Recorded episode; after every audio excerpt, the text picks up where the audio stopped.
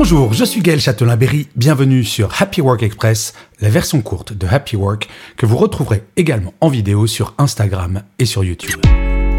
Salut les amis, aujourd'hui je vais vous raconter mon pire moment de solitude. Il y a quelques jours, j'ai interviewé Marlène Schiappa pour euh, mon podcast Happy Work et j'ai interviewé beaucoup de gens connus pour euh, pour ce podcast. Mais là, c'est particulier parce que j'admire Marlène Schiappa depuis des années pour son militantisme. L'interview se finit, c'est juste super interview, on passe un chouette moment. Et malheureusement, problème technique, deux minutes après la fin de l'interview, je m'aperçois que je n'ai rien enregistré. C'est mon pire moment de solitude professionnelle, une horreur. Euh, je pleure devant mon ordinateur.